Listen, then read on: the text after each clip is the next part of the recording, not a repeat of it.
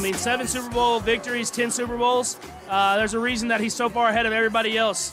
Um, it's hard to do, um, but I'll do my best to chase it. But uh, I got to start off with trying to win this one this week. So I just got to focus on uh, today and, and then tomorrow and until we get to Sunday, and, then, and let's go out there and play our best ball then.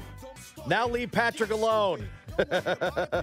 Just leave him alone and get into Sunday. Is this the only time he's going to speak No, this week? no. Because I've heard enough from both teams involved. Let me get to the game, baby. I'm ready for football. Yeah. We They talked about the week being good for break. I don't know. This week sucks. I'm ready for the game They now. should be in their playbook till Sunday. That's right. No more quite. media nonsense. Not quite the uh, the full scale um, media night last night, but after that, uh, yeah, it's it's a little more limited.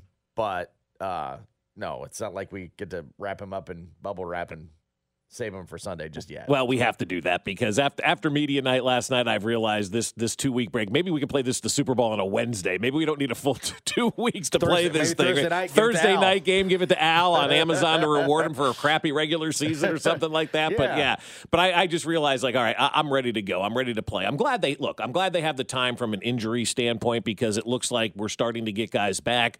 Clyde Edwards-Helaire uh, coming back, which I think is good news for this team. I think it's also good news that L'Jarius Sneed is, you know, working his way through the concussion protocol and should be eligible to play on Sunday. Patrick Mahomes, obviously, an extra week, and Travis Kelce, an extra week, and all the wide receivers. The like it's important from that standpoint.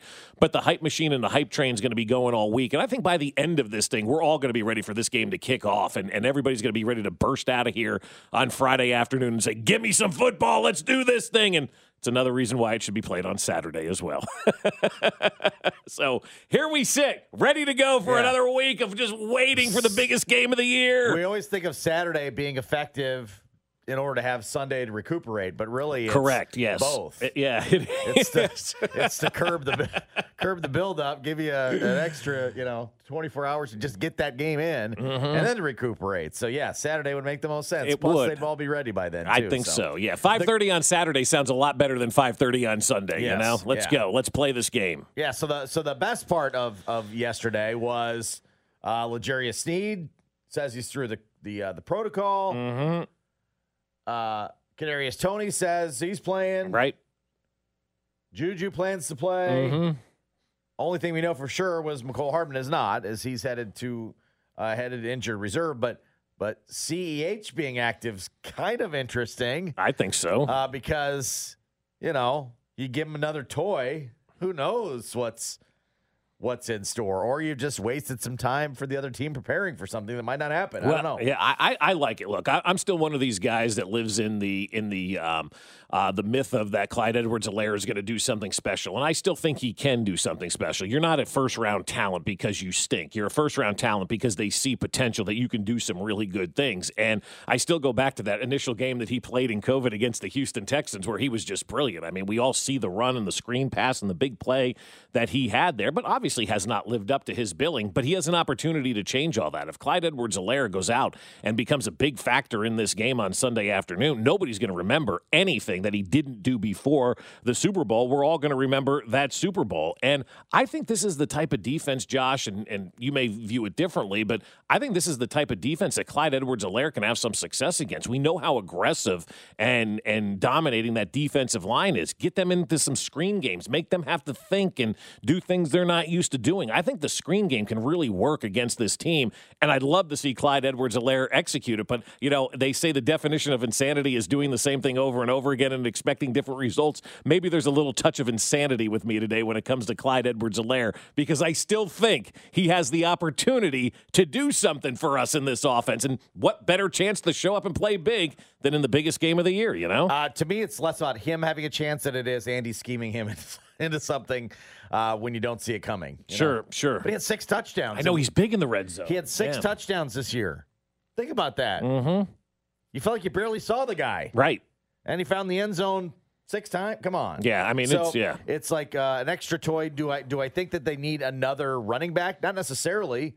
Um, I, I feel like the, the two back systems work pretty well for them, but it gives you another toy. It gives you a, maybe just a play, Mm-hmm. just another play to, to to mess with. And if Mecole Hardman couldn't give you anything, and and CEH has the opportunity to give you something, well, that's an extra piece on offense you didn't have. Yeah, absolutely. So. And with Mecole Hardman being down and getting an extra piece back, that gives you more opportunity to maybe do some things that, that you you know didn't want to do. And Mecole Hardman and, and Clyde Edwards-Helaire were both big time threats in the red zone, and so you're relieving yourself of you know Mecole Hardman right now, but you're bringing in Clyde Edwards-Helaire, and he can score inside the 20. And that was something for a while there, I guess a week, where everybody was losing their minds. Remember, they had one bad week inside yeah, the red yeah, zone, and yeah. everybody lost their bleep over it and was like, "Oh my God, the Chiefs can't score inside the 20 yard line. We need to blow this whole thing up and start over again. And then, like, the next week, they had like 17 red zone touchdowns and everybody was kind of calm again. But that's the nature of the NFL. Everybody overreacting after one week. But I, I just like the more options for Andy Reid, I think the better because we know how Andy Reid is. He's going to have everything ready to go, he's going to have a plan for everything.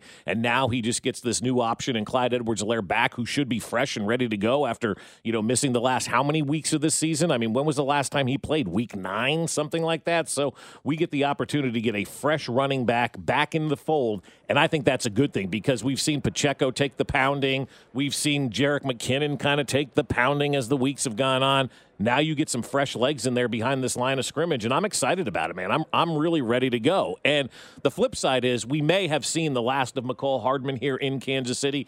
And if that's the case, you, you, can't have FOMO. If he goes somewhere else, does something else, you can't worry about it. They got what they could out of Mecole Hardman. He ended up being an injury prone guy who couldn't finish out the season for you and most likely you're going to have to move on unless nobody else wants him and he comes back at a you know at a at a, at a real discounted rate you know in, in this offseason. But i can't see mecole hardman as somebody that i'm willing to scratch a check to going forward uh, on this team. There's other wide receivers out there that can give you what mecole hardman can give yeah, you. Yeah yeah. And you've uh, you don't be beholden to the fact you drafted him what have you. Doesn't you matter. weren't, you weren't gonna do anything. He's played he's played himself exactly where you wanted to play himself. Look, if Tyreek Hill doesn't have offseason issues that year, Mecole Hardman is never drafted by this team. Well, and and you either want two things to happen. One, you play up to something where they force a decision, mm-hmm. or you play not enough where they force a decision. They he's forced a decision. Yeah, it's a pretty simple decision. You Take care. On. Yeah, it's time yeah. to move on from Mecole yeah. Hardman. And if he comes back in a one year on a one year deal, fine. You know, like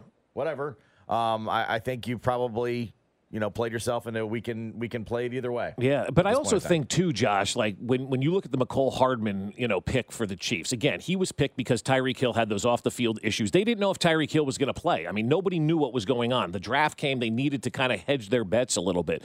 Mecole Hardman is the perfect example of drafting for need instead of drafting for the best available player. And the Chiefs over the last couple of drafts, I think anyway, have drafted for need slash best available player, and they've hit home runs. I mean, you look at the last two drafts and how great they've been. That's why you can't go into a draft saying, we've got to take a lineman, we've got to take a cornerback, we've got to take this, because you'll end up taking somebody that isn't as good at one of those positions if you are drafting for need. And you can't start chasing your tail. You have to take that best available player on the board because there there's been times, I mean, we can go back to Dee Ford. When they drafted Dee Ford, we all looked at each other and went, they got Justin Houston. They got Tamba Hali. Dee Ford played as much as those guys did because there were injuries. You always have to have the best available player picked at that spot because the last time the Chiefs jumped up and drafted for need, it was Mecole Hardman, and that pick really didn't pan out. So nice guy. I like Mecole. He's a good guy in the community. He's a bowler.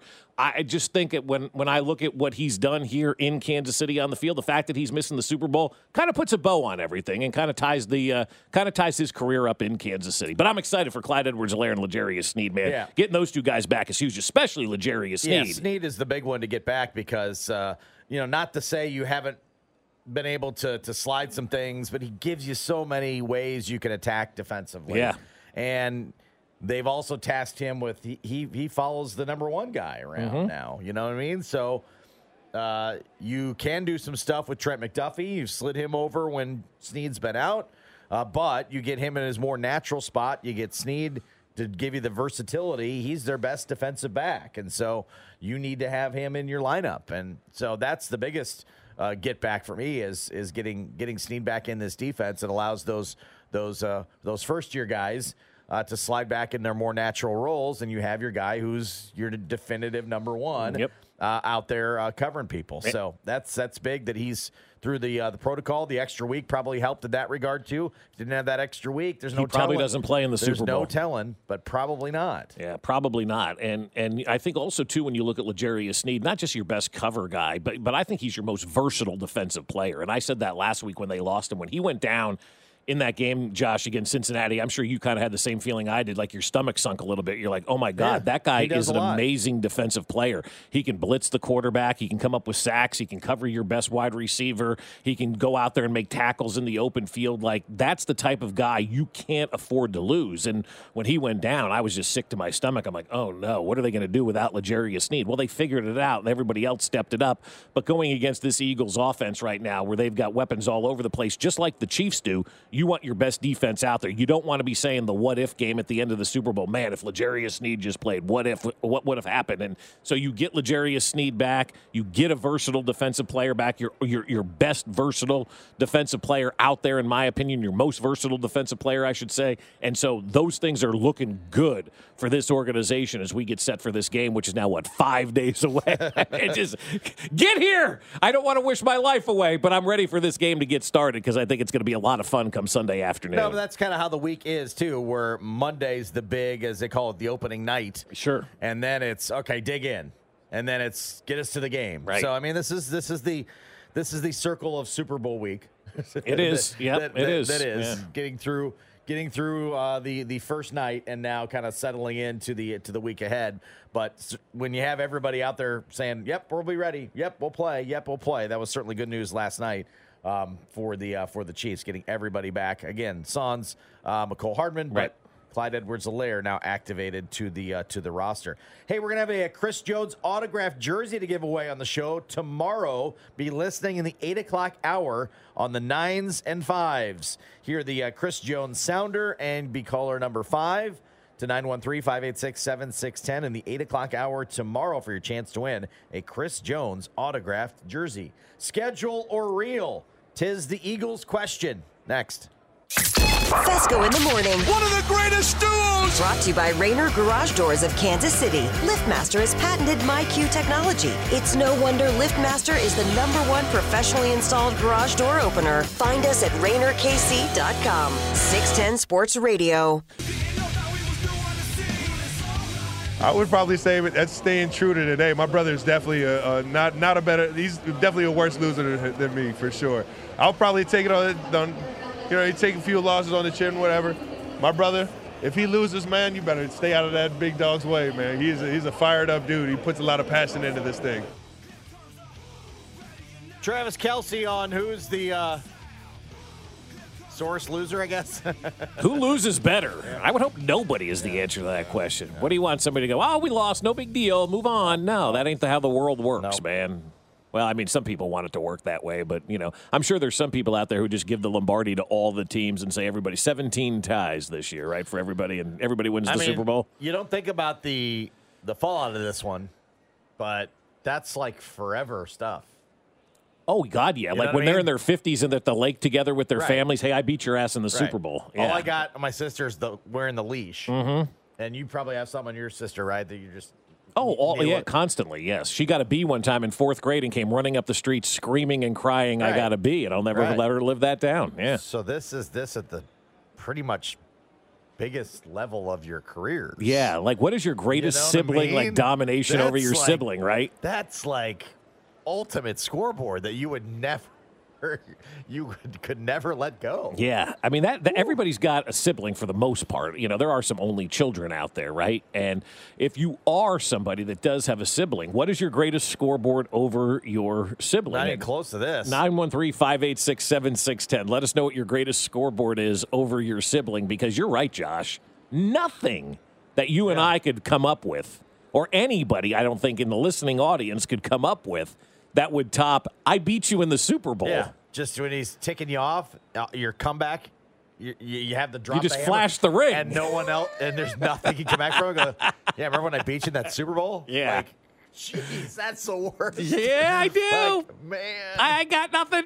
I got nothing. Yeah. I'll go get the beers. You know, that's Yeah. that's kind of what it ultimately becomes. It becomes the ultimate bragging right for the Kelce brothers. Even let's just say worst case scenario, Jason wins one, right, and gets that second Super Bowl. He's got two. Travis has got one. Jason is closer to retirement than Travis is. Travis could still go out there and collect a few more, but that head to head one, brother, I mean, yeah. that head to head one is, is, is ultimately the biggest one. Like it probably means more for those two guys, you know, from a sibling standpoint than it does for anybody else out there because no matter what team wins, no matter what team loses, people are going to move on every year you have a family reunion and Travis and or Jason is flashing that ring where they beat you in the Super Bowl. Like there's nothing you can do. There's nothing to come back from that from, you know? I don't know if Jason's going to the Hall of Fame. We know Travis is, but uh, uh, just assume for a moment Jason gives the speech to Travis at the Hall of Fame. Right. And Jason has the Super Bowl over Travis Yeah. while he's introducing him to the Hall of Oh, Fame. and he will say that. and he yes. gives that. I mean, there's so many opportunities to whichever direction to throw that Yeah. jab. I mean, that's wow. Travis, congratulations, but I still beat you in the Super Bowl. Welcome to Canton. time. Yeah, big time stakes here. And Man. also, too, if, if things go according to plan, Josh, then we're going to see Jason Kelce retire first and uh, move on to the Hall of Fame first. And so he will he could get up there and say, "I beat you to the Hall of Fame and I beat you in the Super Yeah, Bowl." Right? yeah. You don't want that. Whatever the scenario You don't is, want that. Could be weird. Yeah, some, could be some weird. scoreboard on people from the 816. I could eat more Texas Roadhouse rolls than my brother. That's more impressive than a Oh, Super Bowl good. win. Okay, that is a good, good. I one. like that. I do like that one. I had way more fine women. I, okay, I do like that one as well. Uh, my little brother has scoreboard on me. He got a state title in wrestling, and I never did. That comes from our guy B Rock. Yeah, your your little brother's got a little bit of scoreboard on you for that one. But we're thinking more of the lines of like Josh's sister was on a leash and he wasn't. Like he's got that scoreboard Forever. o- over her for the entire Yeah. time You had a leash. that he's been alive. Shut it. Yeah, Yeah. like like that's your comeback. Like, and, and that is a great comeback. She can sit there and say all this stuff to you, and you can look at her and go, "Yeah, I remember I didn't that have to be you leashed. wore a Yeah, leash. yeah. and I didn't have to wear a leash." She was a runner. she was a runner. All right, a valid question. I know uh, Chiefs fans have been been asking. Um, she was a runner. uh, are the But she would have been on the leash. She would have been running through the, the top golf. yeah, yeah, she'd been yeah running wild at Top Golf in Wichita. We wouldn't want to have that. we wouldn't want to have that. All right, a lot of Chiefs fans are kind of asking the same question about the Eagles. Are they are they good or are they a factor of their schedule? yeah, it's a great question. and I think it's I think it's it's it's very valid. I choose to to live in the uh, I choose to live in the world where I'll be respectful until the Chiefs prove otherwise. That yeah, they're they're good. They're good. You don't become You the have- number one seed and reach the Super Bowl because you're scheduling like Bill Snyder used to. and they they pretty much went wire to wire. I mean, they were the dominant NFC team from the get go. They never relinquished it, Right. Even when their quarterback got hurt, um, they stayed in that that number one slot, and and here they are. They got four guys with double digit sacks on defense.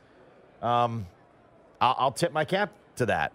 Um, Getting that many sacks too in the NFL, as we talked about yesterday a little bit, it's so hard to sack the quarterback. To do it 70 times like the Philadelphia Eagles did, they're good. They're good. That's not that's not a product of They playing averaged basically one more- Southwest Missouri State. one more sack a game than the Chiefs did, and the Chiefs were great and at the it. Chiefs were great at sacking Yeah. the quarterback this year, yeah. But the, the, the, the Eagles were 15 times better, or 15 more sacks better than what the Chiefs did this year. But it's also coming up on the, the national stage. Craig Carton on FS1 questioning the Eagles' defense. The Eagles don't have to apologize to anybody about what their schedule is, but I don't think anybody really knows if their defensive stats and rankings are a byproduct of who they played or if it's because they're just that good and it doesn't matter who they played. Because an argument can be made, I've made it all year, that not, not their fault at all. Find me the great offense that they played against. I'll wait. The answer is they didn't right? Mm-hmm. Now, I'm not saying Kansas City had the toughest road, but they played it in a tough division, recognizing that, yes, the NFC East had three of its four teams in the postseason, and Washington damn near made it also. But when you take a look at who they played, there's not a lot of great offenses on that list. And, you know, that is maybe a testament to their defense, but I think it's as much that as it is who they play against. Look, I think the Chiefs can score on anybody too. That's the sure, thing. that's the thing. They're going to score you 30 a game. You know, can you get a turnover? Can you limit them somehow? Can you uh, frustrate the quarterback? Right? Those are all kind of the questions. I feel like the Chiefs can score just about on anybody, Mm-hmm. and they can get to the mid twenties pretty much on anybody. So, can you get that one play? Can you get that uh, big stop maybe early second half, one of those kind of things. Those are always the questions I think, but I'm always really confident that the Chiefs can score on anybody. So uh, you see number one number one defense, and I go, well, they played number one defenses before. Sure. Like, it's not that big a deal, right? It, it really doesn't phase them. Like Yeah. I, the number one defense to me doesn't really matter because the Chiefs go out there and score 30 points a game. They do that against every defense that they face. And the whole like they didn't play anybody. They they played the Lions who were a fringe playoff team this year. They played the Vikings who were a playoff team this year. They played the Jags who were a playoff team this year. They played the Steelers who were a fringe playoff team this year. Uh, they played the Packers who were a fringe playoff team this year. They played the Giants twice who made it into the postseason. They played the Cowboys twice who made it into the postseason. So to say that they didn't play anybody, we can nitpick and choose who who's anybody, right? Who really matters, uh, you know, in the NFL? Did they play the Chiefs 17 times? No. Did they play themselves? No. And so if you couldn't play the two best teams in the NFL week in and week out, you play the schedule that you're dealt. I mean, I hate to say it, we got the benefit of playing th- three sh- schmucks in the AFC West six times, you know? So it's not like we're sitting up here going, oh my God, look at all the great teams the Chiefs played in their division. You beat up on the Raiders, you beat up on the Broncos, and, and you beat the Chargers a couple of times, right? And the Chargers ended up being a playoff team. So it, the Giants and Cowboys ended up being, the, the, the Eagles faced more playoff teams in their division than the Chiefs did this year. So I, I think that whole argument of who did they play who do you want them to play? Like who who counts as playing somebody, right? That's my question. I guess Buffalo and Cincinnati. Buffalo and Cincinnati. Is that it? Is that it? And the Chiefs. And the you Chiefs. know- you know. I mean, is that is that play? Okay, I guess. so the Chiefs played Buffalo and Cincinnati, lost to both of them this year. Correct. Does that does that give you any more street cred than what the Eagles did? They played everybody and beat everybody, and only really lost when Jalen Hurts was out. They have one loss with Jalen Hurts as their quarterback this year. So the nonsense of they didn't play anybody, they didn't face anybody. It's the NFL, man. Guys get paid big bucks to go out there and play, and it may not be Cincinnati and Buffalo week in and week out, but the Chiefs didn't play Cincinnati and Buffalo week in and week out. So you, I just don't think you could sit there and go, well, they didn't play anybody, and use that as an argument. They still found a way to win, and they pretty much dominated every game they were in. Yeah, Josh. so I mean, I choose to be in the respectful category. I'm not. I don't think that there's a, but also that's not a fear category either. You know what I mean? Like Right. the Chiefs can score offensively on people. Can they protect the quarterback? Can the tackles hold up this this uh, this week? Right. That's Th- that's the we, biggest We thing, go right. back to the, we go back to the. We can simplify it to the to the very core. Can the offensive line, specifically the tackles, hold up? And can the defensive line get pressure? right. That's- That's it. That's kind of that's kind of every game. That's it. Right. And do you think Orlando Brown Jr. can hold up? I Yeah. don't. right? know, you know, I and can, can Chris Jones Can and Chris Frank Jones Clark, Frank Clark affect noise? their Yeah. offense? And can they stop? Can the defensive line play? Can the offensive line play? Right. That's it. And that's it. That's what it boils down to. Not defensive backs, not running backs, not wide receivers. What's going to happen on the line of scrimmage? If the Chiefs dominate on both sides of the line of scrimmage, they win this one in a motorboat 31 17 And or if something like don't, that. If they it's gonna don't, be a long they- day it's going to be a long day. Yeah. I mean, we've seen a Super Bowl where we didn't dominate on the line of scrimmage, right? yeah, I don't see that. I don't see that happening Right. again. That was a, uh, that, was a right. But that's what happens when you situation. don't. That's what Yeah. happens when you don't Yes. dominate on the And line of scrimmage. Dominated it up front. You're right. going to get they motorboat your Yeah. ass. Yeah. Uh, if you were Nick Sirianni, you'd feel the exact same way. Next. Fescoe in the morning, brought to you by Rainer Garage Doors of Kansas City. LiftMaster has patented MyQ technology. It's no wonder LiftMaster is the number one professionally installed garage door opener. Find us at RainerKC.com. Don't miss former Chiefs linebacker Derrick Johnson every Monday at 7:30, 610 Sports Radio. Yeah, I mean, you never. I guess it's never to be said. I think it, what what you can look at with me. I guess I can only give you my experience. Uh, I guess it would be sa- it would it would be safe to say my opening press conference wasn't flattering to who I am as a person or as a coach. Um, but try not to, to judge it early on on that. And uh, you know, the main goal is to is can that new coach uh, lead lead men and help you win football games at the end of the day. So. Um, you know that's our job, and uh, you know give it a, give it some time. And if the guy has a great press conference, he has a great great press conference. If he doesn't, he doesn't. Uh, it's all about winning and losing games. Nick Sirianni He can say that now. on having to eat that opening press conference. because that opening press conference was something of unbelievable proportions that we saw uh, when he was introduced some two years ago as head coach of the Philadelphia Eagles. Do you Next have thing that? that's very important to me is that we build a smart football team. that we have a smart football team here. And I know we have the, the people in place to do that. The first part of that, the first part of being smart is knowing what to do.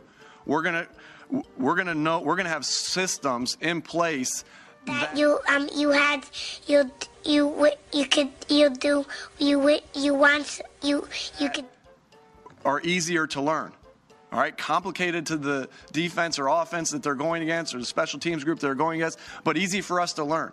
Because when we can put that, because we when we can learn our system and we can get good at our system, then our talent can take over. Thank you, thank you, thank you, thank you. That was thank how you, he thank opened you. his career in Philly, and it didn't look uh, didn't look great at that point in time. I mean, he beat all odds, Josh. Not only did he recover from a bad opening press conference, which we know in sports is very tough to do. I can't think of many people that bombed their press conference that went on to be a Super Bowl head coach like Nick Sirianni. You've seen people win the press conference and go on to be turd birds all the time. Yeah, that yeah, happens. yeah. But you've never seen anybody start like that and go on to be a Super Bowl coach, especially in Philadelphia. Like the fact that he was able to overcome that in Philadelphia is truly remarkable. He he won right away out of the gate. Right, he did. They made the playoffs last year uh, uh, in the uh, in the NFC. They didn't make it far, but they made it in the playoffs, and they came back and went to the Super Bowl the following year. That guy's been a playoff coach two straight years now in this league, in his two years in Philadelphia. But what I also think got him over the hump was that after you have a press conference like that, you you essentially have to go groveling and begging for forgiveness. And he became a human being in Philadelphia. Like they look at Nick Sirianni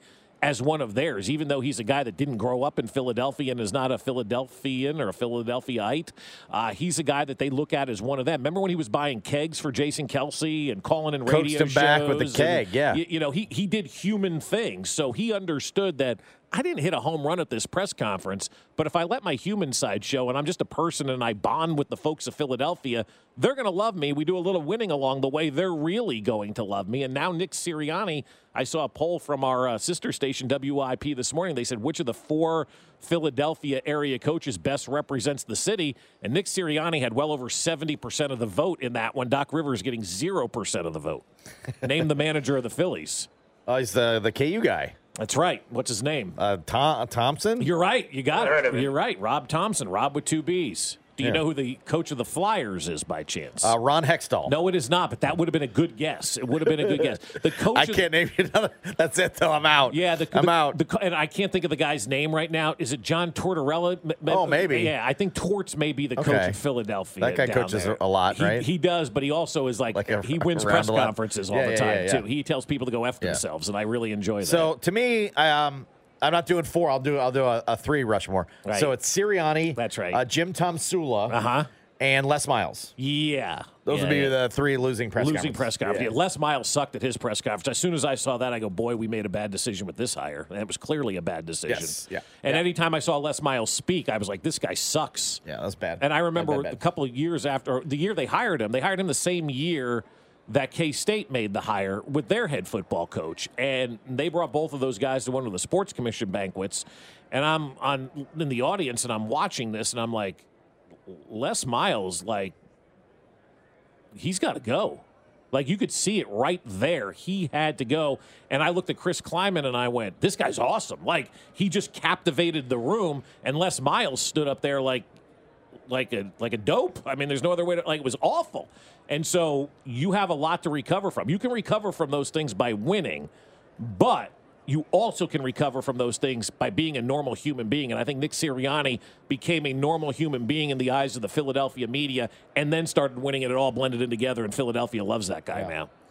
So Sirianni also discussed having a having a chip on his shoulder, and I, I think rightfully so. Mm-hmm.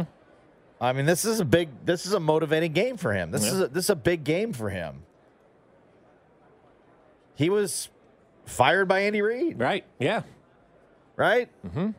And you could say semantics, and I would agree with you. It is a little bit, but if you were in Nick Sirianni's shoes, would you feel like you were fired by Andy Reid? Yes, absolutely. And I would use that as motivation. Andy Reid comes in and is the the new head coach. You're a part of the other other staff that's remaining, and you didn't get to keep your job. Right.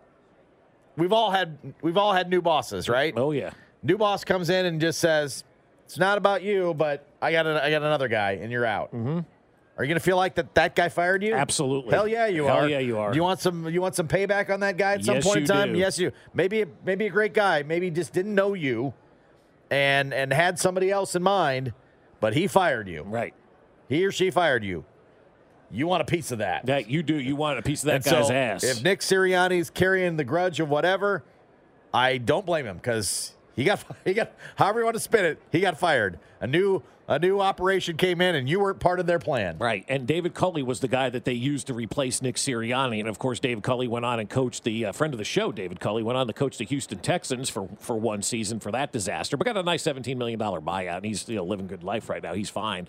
Uh, with all of that, but yeah, you, you're right about that because I, I at first I read the story. I'm like, well, that whole staff stunk. They had to go, and even Nick Sirianni said that. He goes, I wouldn't have been fired by Andy Reid if we got the job done Yeah, here in we were he was on that two and fourteen. Yeah, he's team, like we're on a losing staff. He was coming in because we weren't winning. Right. So I get it. I get know, it. I, I understand. And I wonder how much like that really motivated Nick Sirianni, or did he just wake up like this week and realize, you know what, this is a good motivating ploy. I'm gonna I'm gonna use this one to motivate myself a little bit, maybe my guys a little bit. Like that guy over there fired me, man, and you all love me, right? Let's go get revenge on Yeah, that guy for yeah. firing me, and I'll show him he never should have fired me. Yeah, so he didn't think I was good enough. Hey, whatever you got to use this week to motivate yourself, I, I like it. But the cool thing is, is like his wife's from here, right? He's got a lot of ties to this area, and so he still sends his dad barbecue. He said every year for for uh, birthdays and Christmases and whatnot. And he he made the comment, which I found to be a little ridiculous, that I didn't ever expect to coach Did- anywhere yeah, here- else. Here, it you is. know? Did I want to leave Kansas City? No.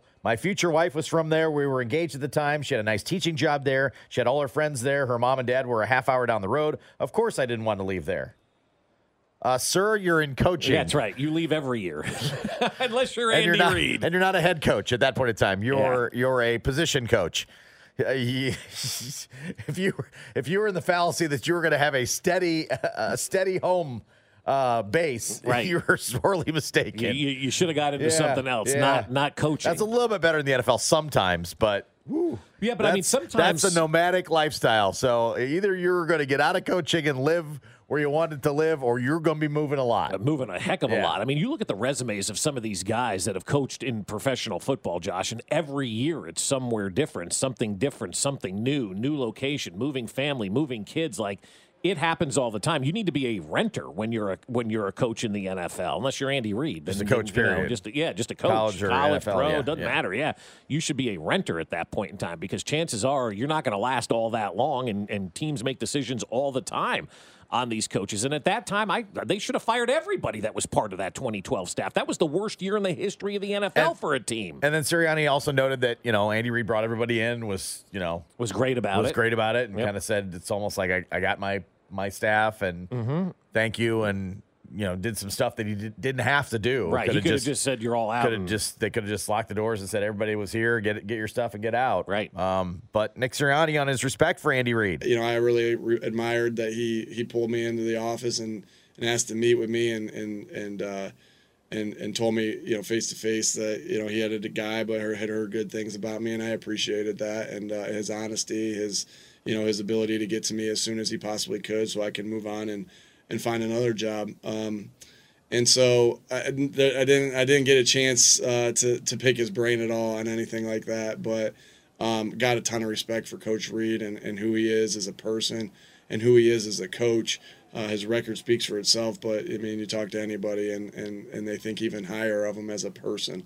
And so, um, do I know him all that well? No, but uh, you know, have a high high amount of respect for him. So, hey, he did something a lot of uh, guys coming in probably didn't do. That's right. Which is, I'll, I'll sit down and chat with you. I'll explain you the situation. I got to let you go, but, you know, Probably didn't last more than two minutes. best of luck in your future endeavors. I don't know, but you could have just, yeah, could have they could have just booted everybody to the curb, I guess. Yeah, you don't have to go home, but you can't stay here. Right. So we got a guy. could have made, could have made uh, everybody, you know, take a commercial flight home or something. Yeah, exactly. Sorry, Scott. Sorry, right? Sounds like, Yeah.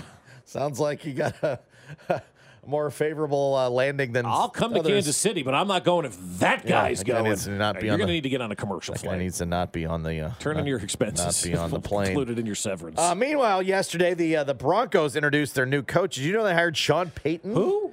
Uh, they gave him some draft picks and stuff. They're going to pay him like a boatload of money. Yeah. And then uh, he ain't picking the Chiefs. I'm picking the Eagles. We never want anyone in our division to win anything, right? Perfect weekend for a Bronco fan is we get a win and the other three lose. So there you go. All right, it's on. It's on, man. I, Bring I, it, it's Sean good. Payton. It's good. We need a little bit of that. I don't. Yeah. I don't have any ill will towards Sean Payton. I'm glad he said something like that. If he got up there and goes, "Nah, I'm rooting for the Chiefs," everybody in Denver would have been throwing tomatoes at the guy, right? And go, well, you can't root for the Chiefs. What are you doing? But I think, from my standpoint, I love it because the AFC West for the last seven years has been nothing but a bore, which is fine. I enjoy winning the league and I enjoy winning the division every single year and running away with this division. But every once in a while, you still harken back to your youth, right? You you look back on the fun times of Raiders, Chiefs, Chiefs, Broncos, like when those games really mattered. Those games haven't mattered for the better part of this decade. So I'm glad that Sean Payton has come in, kind of launched a little bit of a, you know, a, a little bit of a, a firebomb out there right now, and maybe we'll get some interesting games in this division and get some interesting lead up to these games because the, the games, quite honestly, in the AFC West, to me, have just been afterthoughts with Cincinnati and Buffalo and New England and Pittsburgh and, you know, some of the perennially good teams that are on the schedule year in and year out for the Chiefs. Those games have become much more important than games against the AFC West. So maybe, maybe Sean Payton brings a little smack talk back and we can get some fun back in these rivalries again because this division has been kind of boring for the last seven years. Also, a big part of uh, Denver was uh, the the Russ office. He operated his Russell Wilson had his own office. Yeah. He had his own uh, uh, coaches. He had his own kind of trainers. He had his own entourage that they allowed to have happen last year. Doesn't sound like that's going to be the case. Coach, uh, uh, Russell Wilson had a, a personal coach, Jake Heaps, in the building with access who wasn't on the staff. Yeah, I'm not too familiar with that. Are- how do you feel about um, players having their own people off the staff in the building, access to players? Yeah, that's foreign to me. That that's not going to take place here. I mean, I, I'm, I'm I'm unfamiliar with it, but our staff will be here, our players will be here, and that'll be it. Oh, wow. Did he just fire former KU quarterback He Jake did. Heaps? He did. Yeah. Jake's gonna have to get back into sports talk. I, I guess. so, man. He's not going to be allowed around that facility. Are they going to set up an office outside and call it RW3? That, that's what I would do. Right. yeah, just down this, just open a building down the street. Right? So There's Tom gotta be Brady an empty did. storefront out there somewhere Yeah. they can find, call it RW3, Yeah, and I would think. move Jake Heaps in and start selling supplements So. and underwear. Sounds like I better find an office somewhere else. Quite honestly, I'm not buying Russell Wilson's underwear. I'd wear Tom Brady's underwear, and my wife suggested it to me last night. Why don't you get some of Tom Brady's underwear? I'm like, it's probably thirty dollars a pair, which I'm not paying for, by the way, just because it doesn't roll not, up. and everything's at twelve bucks. No, I, I, I, no, it would be a nice like sale for Super Bowl week. Every everything is twelve dollars, but like they sell these underwear now, like thirty dollars a pair. Do you are you guys wading into the thirty dollar a pair underwear? What happened to the three pack for seven ninety nine? Can't do it. Give me the four pack of Hanes. Yeah, right. Are you rolling into the thirty dollar No, pair but I'll. I'll get some on sale. Like I'll wait for the sales and Yeah, get the sure. thirty dollar pair for like fifteen. Oh, you will do that. Yeah. Does it make a difference? Do you like those underwear? There's some, yeah. Yeah, all right. Which is the good kind? BVDs? Fruit of the Loom? I just I, I look at that, I'm like, I can't in, in in my good conscience, as a father of two children in, in, in the world today, spend thirty dollars on a pair of underwear. Yeah, not that says Tommy's autograph on it. Even if it had his autograph TB12 on it. pants, no. I don't want another man's name on my drawers. I'm sorry. like, like my, my sister and I make fun of my mom because everything she owns is from Costco. Like everything is Kirkland brand. Even my dad's wearing like Kirkland dress shirts now. Like it's it's it's bizarre. And my mother, my sister's like, she probably has her underwear there. I'm like, well, I get mine there because they got this 32 degrees. And you get four for 12.99. That's the one. And, to and, yeah. and, There it and- is. and that it's that lycra material still, but uh, I'm not I'm not just not paying thirty dollars for a pair of boxer briefs. What is this world coming to? gotta People cool are paying your- that for underwear. Got to cool your junk. Gotta Uh, cool. If you Powder that area, man. if you operated a Chiefs bar in Philly, you'd probably close too. Next. Fescoe in the morning, brought to you by Rainer Garage Doors of Kansas City. LiftMaster has patented MyQ technology. It's no wonder LiftMaster is the number one professionally installed garage door opener. Find us at RainerKC.com. Hear from Chiefs Radio Network color analyst Danan Hughes Tuesday at 8:30 on your official broadcast partner of the Chiefs, 610 Sports Radio. Those two are special. Um, they're smart guys. They love to play the game, dirty, tough, and uh, they'll compete with the best of them now. I mean, they're, they'll uh, and they'll get after it on Sunday. They're they're, they're two good ones. Andy Reid. At opening night last night, donning the uh, Tommy Bahama as usual, Yep, yep. looking looking fly. He looked like he would rather be anywhere but at opening night Well, and last he night. wo- he would. Yeah, he needs to be scheming something somewhere. He feels like. I saw a video of him and Nick Sirianni on stage with um, uh, Jay Glazer of Fox Sports, and Andy was like, like he looked like I, I, I, I got to write plays. I don't have time for this. and Nick Sirianni was just kind of smiling and doing his thing, and Andy's like, he, you could see right through Andy's eyes that he was focusing on Sunday and not what was going on. Just get through there. this. Just get through this. That's Just right, get through yes. this. All right, Just I got get to do through this. I'm counting down the minutes. Gotta- Can't- it's they- almost over. They told me when I'm done I could leave. Yeah, you yeah, know, yeah, like he, yeah. he's ready to go back to the drawing Yeah, board, and that, yeah. that's Andy Reid, man. That's why he's successful because he just never stops thinking about ways to kick your ass in a football game. Uh, back in on a Tuesday, along with Bob Fescoe, I'm Josh Klingler, Brian Williams, B Dub, our uh, producer. The text line always open for you at 913 586 7610. Um, Big Charlie's Saloon, Mm-hmm. well known uh, Chiefs bar in Philadelphia. For years, this isn't something new or something that happened with Andy Reid. Like this place has been die in the wool Chiefs bar for generations. Uh, Steve Spagnuolo, when they won the Super Bowl, went and brought him a trophy, Right. replica trophy. Mm-hmm. Maria Spagnuolo has tended bar She's there tended before. bar there Yep. before. Um, it's a uh, it's a it's a it's a Chiefs bar operating in enemy territory this week. This week, yes. And, Usually, you uh, got a Chiefs bar in Philadelphia. You don't hear much about it. They hardly ever play. It's not that big a deal, right? This week, it is. It's Describes itself deal. as Arrowhead East. Mm-hmm. You've probably seen they've always had uh, uh, like uh, NFL Network would have a camera there, right? Right. I think they did Mhm. during the both Super Bowls, if I'm not mistaken. Um, but uh, Were they, open during the second one with the COVID? Yeah, and they might not have I been. don't know. They might not have been. They will not be open this week. Mm-hmm. The uh, their their Twitter account cited they sold tickets very fast and had to turn patrons away.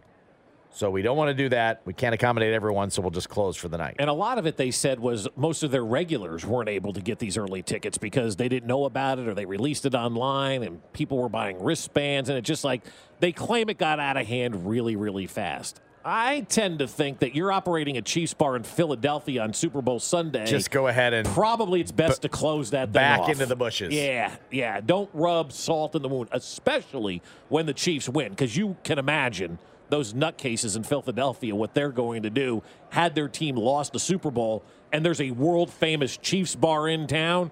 Torches and pitchforks going down Or- there, probably. Or if they won. I mean, yeah, or if they won. True, that's true. It doesn't matter. Result of the game doesn't matter. You know what I mean? Philadelphia Hey, fans would let's go, down there, yeah, and try to start takes trouble. one, you're like, right, right, I go ahead and shut her down. Right. And they did.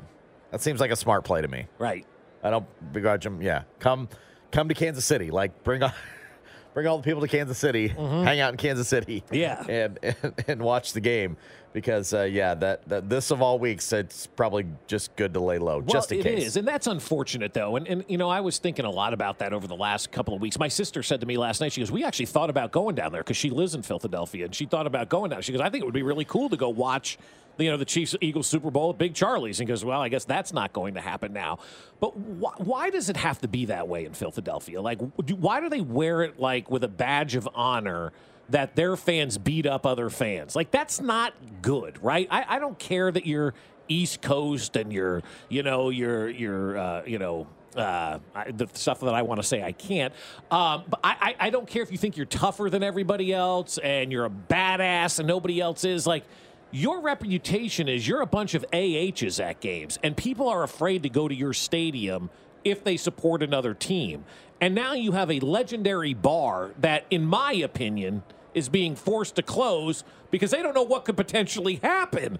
eh, You know, in, after the Super Bowl game with Eagle fans, and th- and that really is a shame. Like New York fans don't do this, Boston fans don't even do this. Like, why does Philadelphia wear it with a badge of honor that they're throwing eggs at 49er fans and, you know, just beating up the opposition and crushing, like the stories that have been released about opposing fans' cars at the parking lot of the stadium getting pummeled and destroyed while they're in the game? Like, I just don't understand why that's a badge of honor. I think if you're in Philadelphia and you're behaving like this, that's not a good look for your city. I don't care if that's who you are. You look like a bunch of jerks. And now this poor business can't stay open because, quite honestly, I believe they're probably a little fearful. Yeah, on what I mean could be their biggest day of the year. Huge day. Right? Huge day of the year. Yeah. Their biggest business of the year probably would come on that particular game. Right. Yeah. I mean, all the pub that they were going to get, all the storylines, everything, all the money that they could have made. I mean, like, I feel bad for those guys. Like, they don't feel that they can open that bar. I don't think it has anything to do with they oversold or anything like that. No, I think, it's- I think were it just has smart to about do it. with us being They- smart. They, and made a "Mm." smart business decision. Yeah. We're like, yeah, we we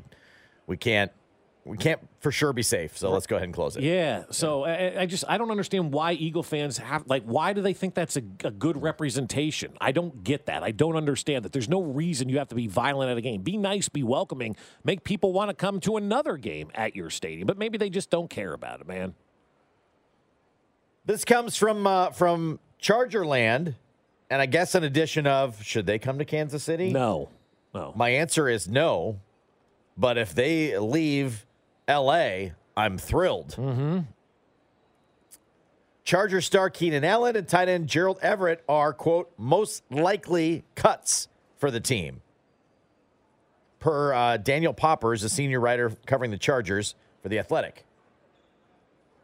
LA can save about 15 million in cap space by releasing Allen and a little over 4 million by cutting Everett. Chargers currently 23 plus million dollars over the cap. Now, I'm not interested in bringing them here, but if you subtract Keenan Allen and Gerald Everett from their offense, thumbs up. Yeah, I'm good with that. Like, I thumbs like that a up lot. if those two guys are not on that roster next year and they don't have them offensively. That's exactly right. I'll take the minus of of the Chargers in this one. That's those are those are two big minuses. For Those them. are huge minuses for them. I, look, I, I think Keenan Allen's more of a minus on paper per se than he is because he hasn't played a full season since 2019. So it's been a while, and now he's over 30. So how much can you expect out of a plus 30 player with the inability to stay healthy? But when he does play, he's still really good. He's a Chiefs killer. We've seen this guy go out there before and make play after play after play. I'm all for those two guys going And away. Everett's been a problem, and too. Everett has been a problem over the years, right? Like, and so if those two guys are subtracted from the roster, what are they going to do this offseason? If you're a Charger fan, with that one guy that's still a Charger fan out there, do you trust your GM and your head coach to go make the right moves like we do here in Kansas City with Brett Veach and with Andy Reid? Can you reduce the players that you have as weapons and still get Justin Herbert to achieve? Has he reached that level where he can make guys better? I don't know the answer to that question right now. I, I would I would hedge my bet and probably say no. I don't think he can make the guys better quite yet. But we haven't seen it, right? We haven't seen it yet. We don't know until we see, you know, what what he can do with lesser cast of characters around him. But this makes the the Chargers, in my opinion, weaker going into the offseason. And I don't know if you can get anybody up to the caliber of those two guys to replace what they mean to that offense. And so, good. Go for it, LA. Cut them all. And this is the time where Justin Herbert could be getting a contract extension Yeah, too. exactly. This is a big year for him. Yeah. So they had they had six cuts that could save the Chargers the most space. Obviously, we know you can you can nuance these things. If Yeah. you wrote if you wrote one six cuts uh, that can save the Chiefs, we, we get it. You know, you can you can restructure and do whatever. But uh, Khalil Mack, Keenan Allen, right? How about Corey Linsley? Gone. Gerald Everett gone. I'd be I'd be all for that. Yeah, go for it. You, Cut get 'em rid- all. you have to get rid of all those guys. Right. I'll uh, I'll take my chances with whoever you replace them with in in uh, in L.A. to pay your quarterback. Well, So- and, and we'll see if Justin Herbert is the real deal too. I mean, you, you know when the quarterback's the real deal when you take away Tyreek Hill and everybody says you're not going to win anything and you end up in the Super Bowl and you put up better numbers than you did the prior year.